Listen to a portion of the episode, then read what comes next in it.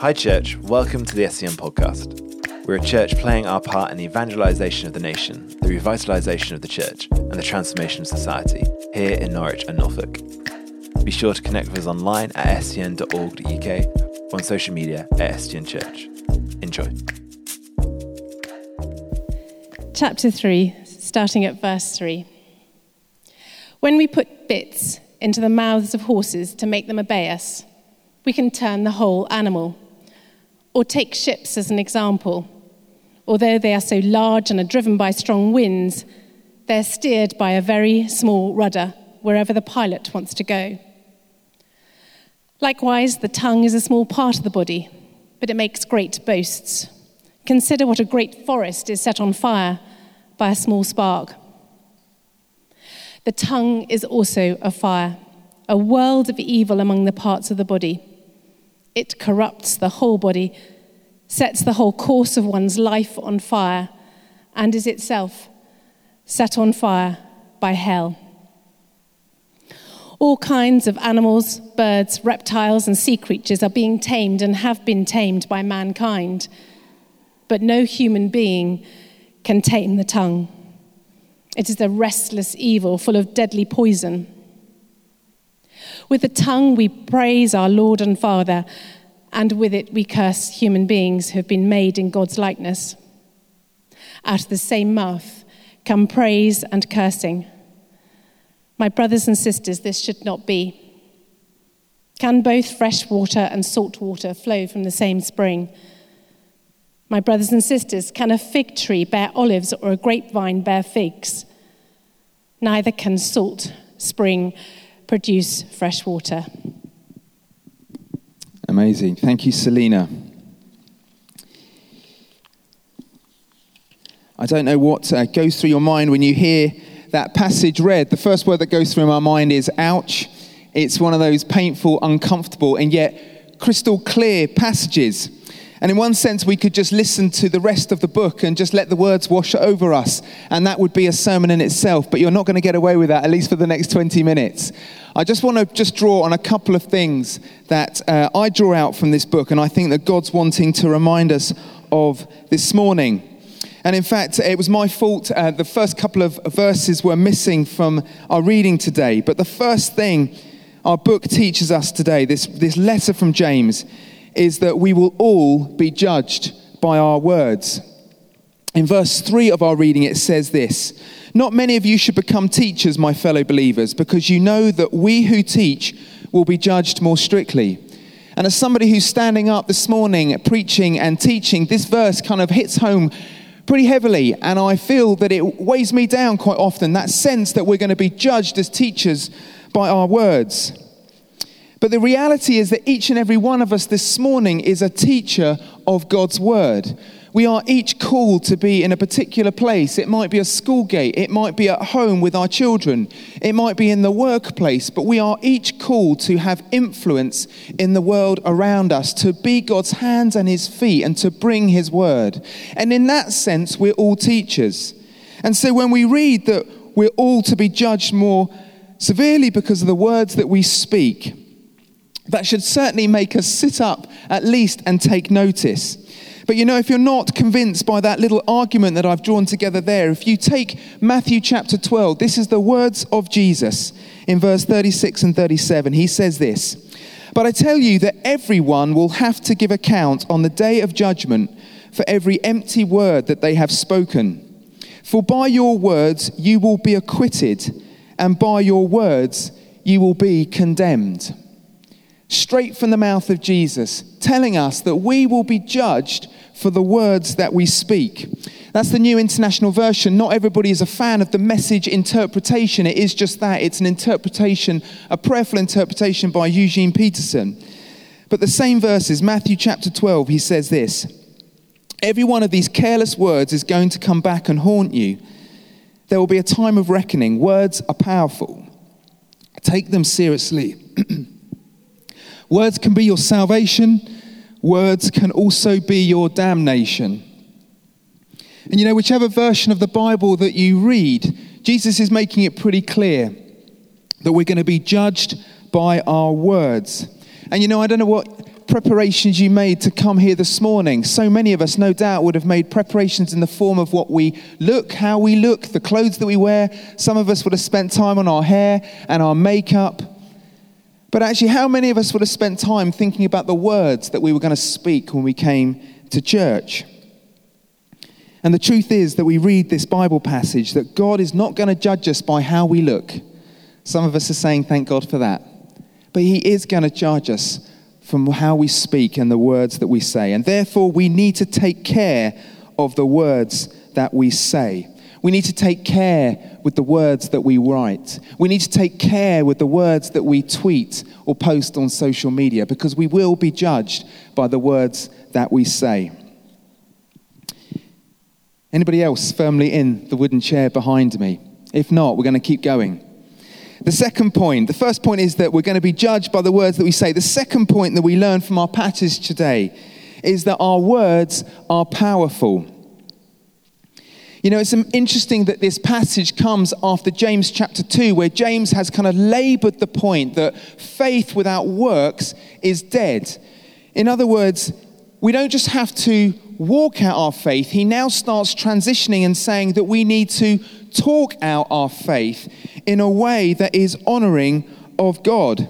And you see, if we focus too much on James chapter 1 and 2 in our actions, we neglect our words, or we say in some way subconsciously that our actions are more important than our words. When actually, James says that they are equally as important and that we will be judged by them and that they are powerful. You see, sometimes we see just words as just words. We just say a little white lie and think that it won't affect anyone. We just tweet a few characters on social media. We give our opinions, maybe, whether it's wanted or not. We speak with our friends and our families as if nobody else will know what we're saying. We treat the words that we say as safe and that they won't get back to anybody that they're concerning. We just throw away lines willy nilly in our day to day lives. Or we say to people, oh, that's just the way I am. I'm just one of life's direct speakers. I speak the truth when I'm given the opportunity. But we can kind of belittle the words and the power that they have. You know, I don't know if you've ever, well, you would have heard that expression, no doubt, in the school playground sticks and stones may break my bones, but words will never hurt me. That is the complete opposite of what James is saying today.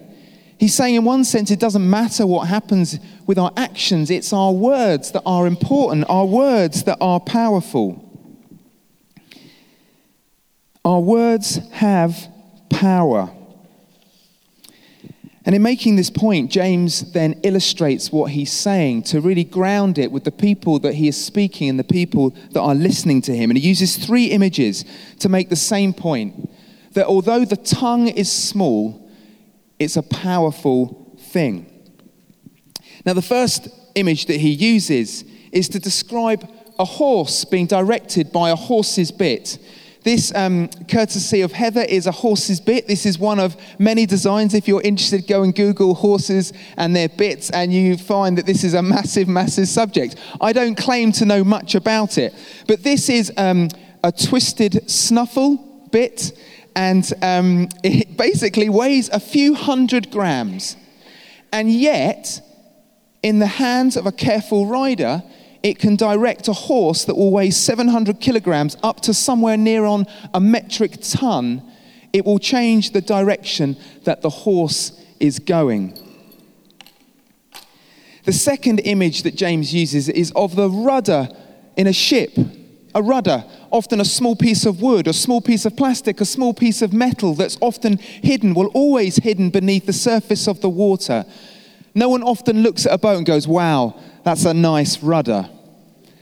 But the rudder, despite the fact that winds and things can powerfully buffet a ship, it's the rudder that will steer its course.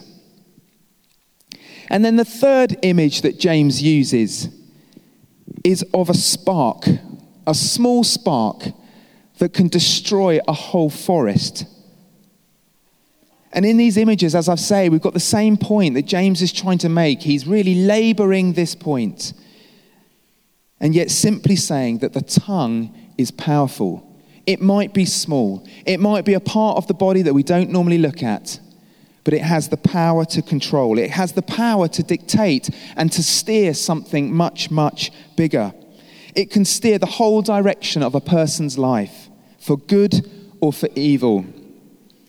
It can destroy a person's life. It can build up people's lives.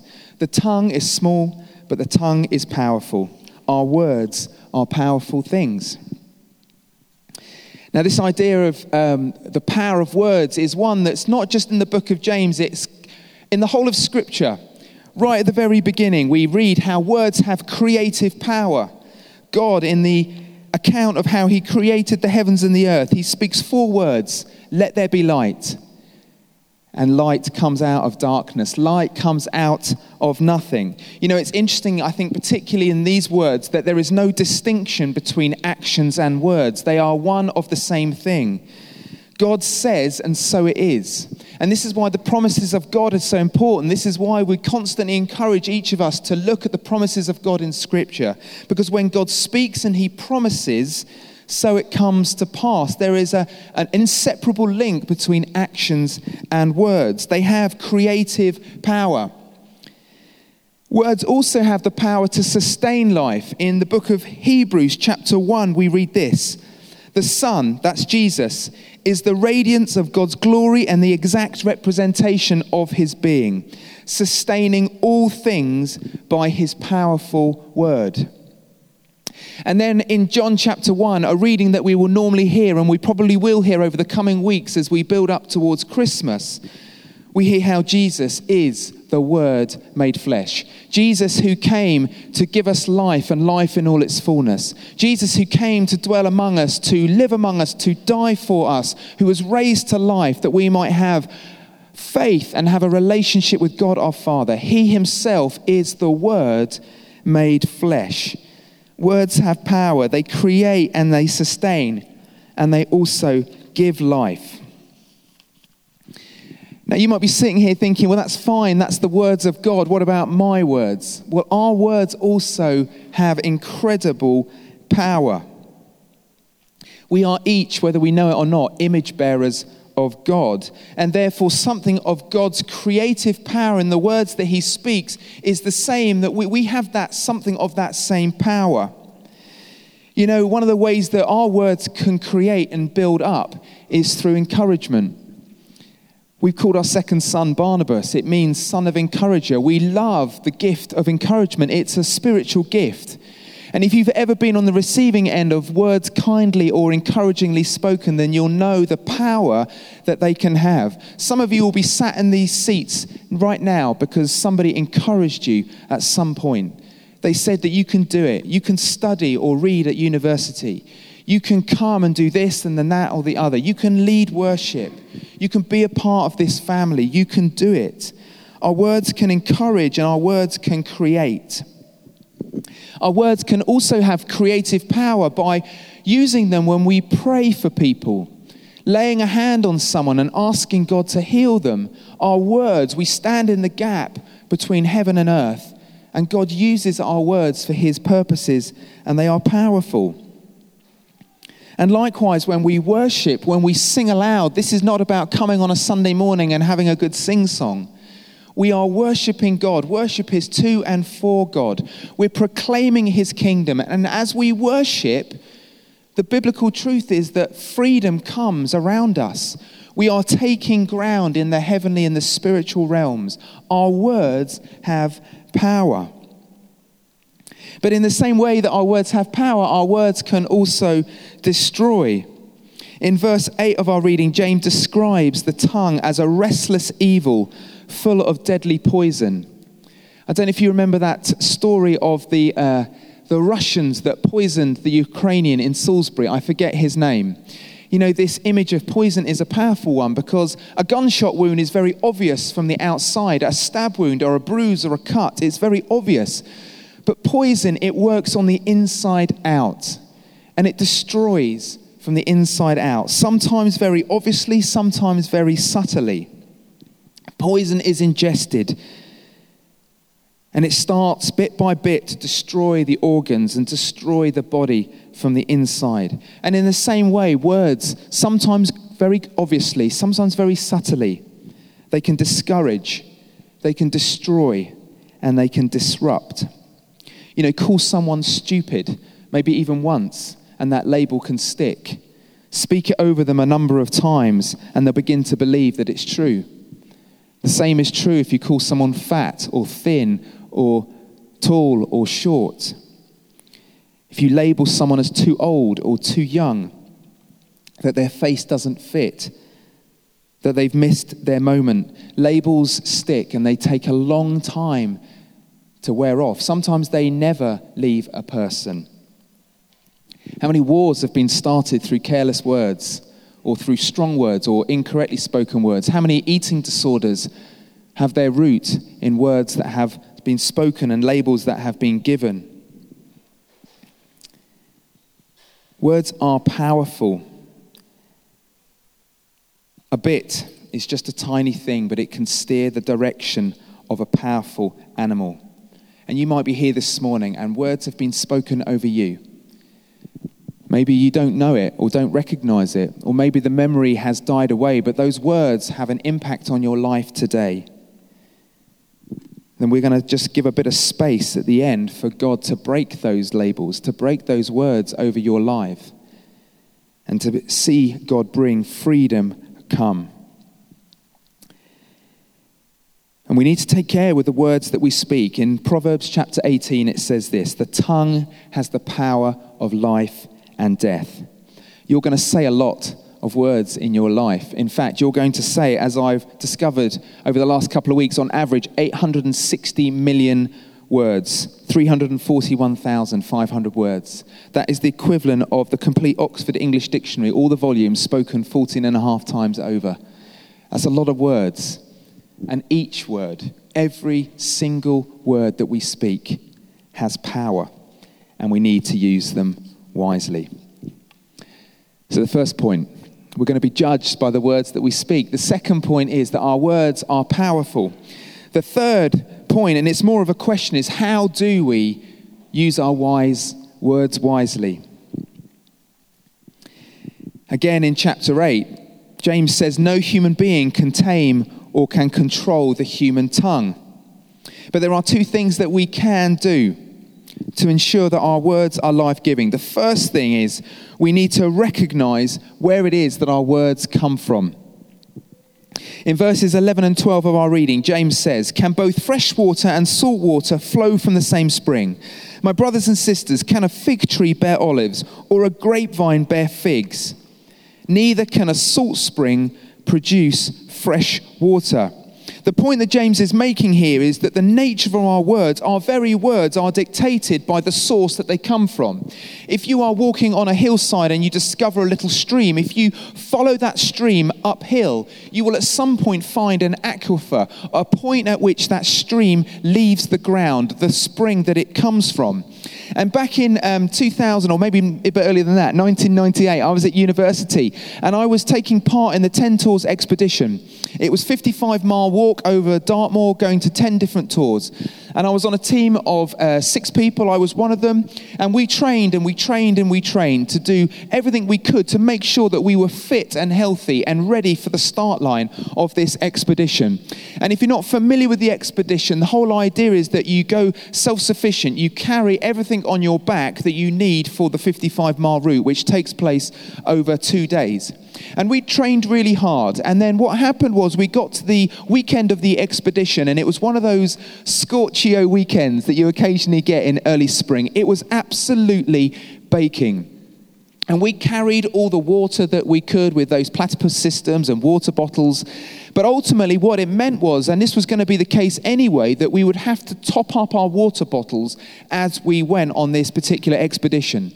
So after we drunk everything that we were carrying, we had to find a stream. And what we would do is we would kneel down, we would fill up our water bottles. And then rather than drink it straight away, you'd have to put a, a tablet, a, steri- uh, like a, a sterilizing tablet in that bottle of water that would work over a period of 30 minutes and it would kill all the bugs and the, the, the various things that would cause you harm. But it was so hot a weekend that we started to think, cool, we're drinking more than we can sterilize here. We didn't have the containers to hold the fresh water that we needed.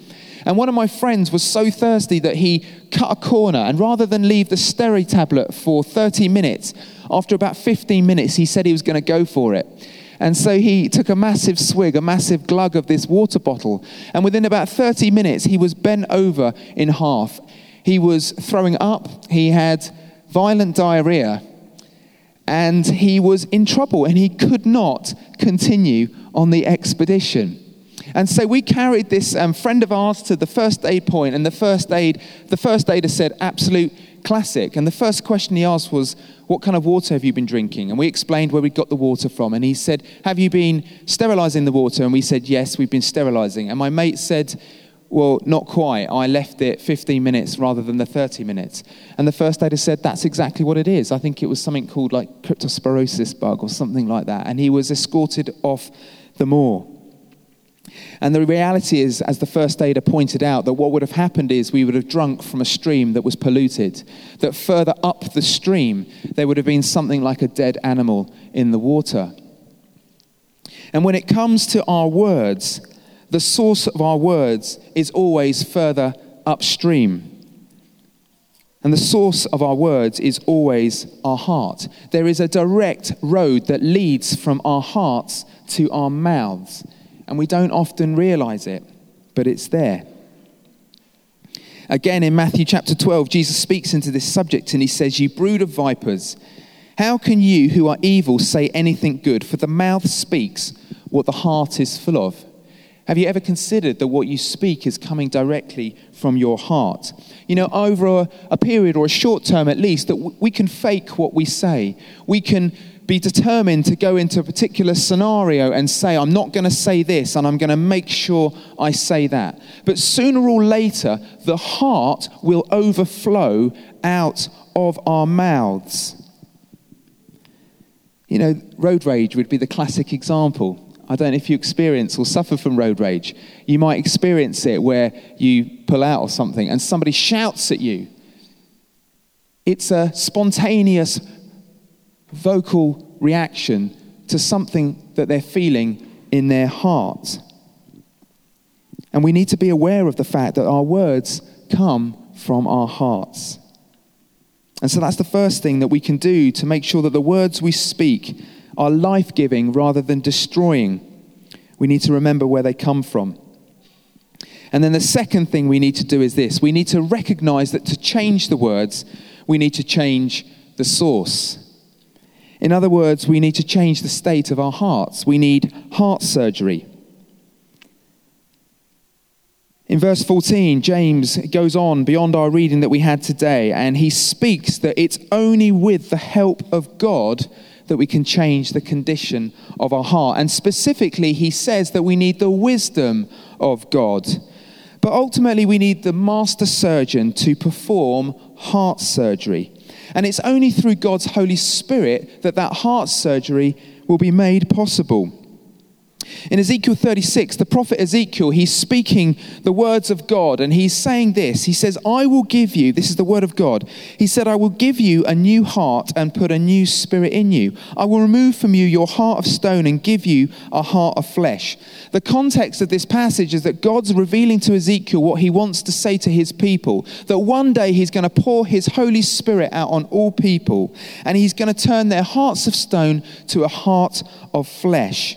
And this prophecy was uh, fulfilled in Acts chapter 2 on the day of Pentecost. But the same Holy Spirit that was available to the early church and gave them a heart of flesh is available to us today and will likewise give us a heart of flesh. And in Galatians 5, we read about the fruit of the Holy Spirit love, joy, peace, patience, kindness, goodness, gentleness, as self control. Each of these fruits of the Spirit can be applied to the words that we speak. The Holy Spirit can help us. He can help us speak words of love that reflect and show the love of God. The Holy Spirit can help us speak words that are full of joy and bring joy to others. The Holy Spirit can speak peace into our situations and therefore give us words to speak that will speak into situations and diffuse tensions. The Holy Spirit can give us patience and that allow us to speak words patiently after listening has first taken place. The Holy Spirit can give us words that will build up rather than destroy. The Holy Spirit can give us words that are good and kind. The Holy Spirit can give us words that will be gentle and can bring healing. And the Holy Spirit can give us words that are wisely chosen and spoken sparingly. You know, the message is really simple today get the source right, and we'll get our words right. But we can only get our words right with God's help. Our words will only have creative and healing power if they are words that are spoken out of a heart that is pure. The tongue is small, but the tongue is powerful. And because the tongue is powerful, our words are powerful. And we will each, one day, stand in judgment before God for the words that we've spoken. And I don't know about you, but I want to speak words that are life giving, words that transform the lives of those around me, the words that ultimately transform, in the name of Jesus, the city in which we live. We can see God's kingdom extend in this city through the words that we speak. But we can't do it alone. I was just listening to Heather was telling me that the bit of a horse. The bit is only one part of the puzzle. It's a partnership between piece of metal in a horse's mouth and the rider. And when there is synergy, when there is unison, when the two are working hand in glove, that's when the, the horse will have a change in direction. We need to do this with the help of God. And so that's what we're going to do this morning. If I can encourage you just to stand. Ben, if you can begin to come up, I'll move these chairs in just a moment. But we're going to spend time now. Just thank you, Jonathan. Asking God's Holy Spirit to come and to fill us. And we're going to spend a moment just waiting in silence, just making space for His Holy Spirit to minister to our spirit. And maybe even for some of us this morning to begin something of that heart surgery that I spoke about just a moment ago. And so, Holy Spirit, we just invite you now to come.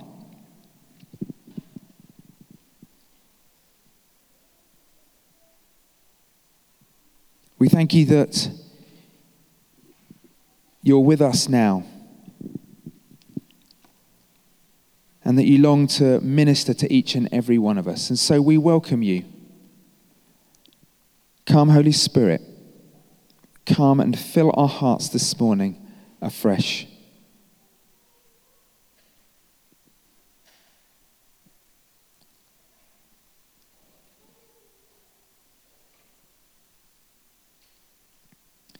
If you're new to this, what we, we're just doing is we're just waiting in the presence of God. He's here. It's not about what we feel or experience in this moment, but we trust that God's Spirit comes when we ask Him and invite Him to come. He meets with every single one of us.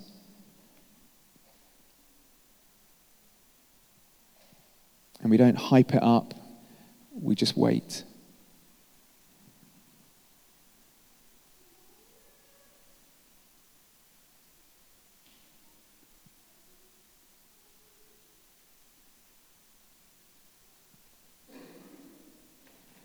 And Lord Jesus, we just come before you now as perhaps broken and wounded and bruised people who have perhaps been on the receiving end of words spoken over us. And we just pray in the name of Jesus that you would just break those labels that are on each of us, the negative labels that have been spoken over us, maybe many, many, many years ago.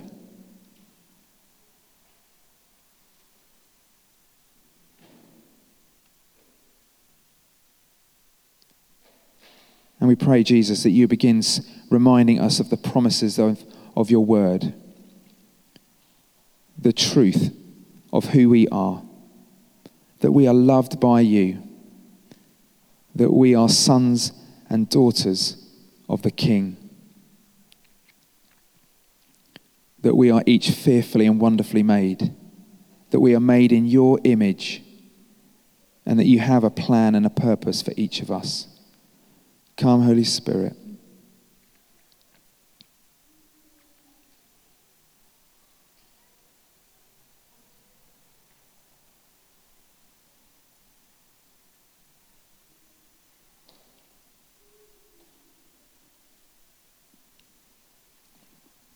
and I might be wrong, but I just get a sense as we wait this morning that there is a number of us here this morning for whom we need to uh, forgive those who have done wrong against us through the words that they've spoken.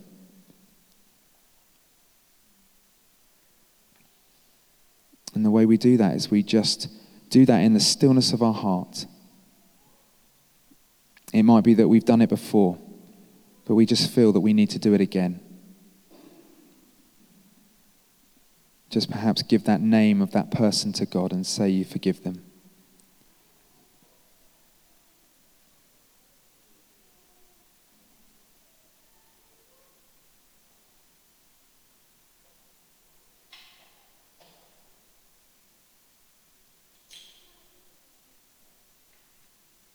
And Lord Jesus, we ask for your wisdom today.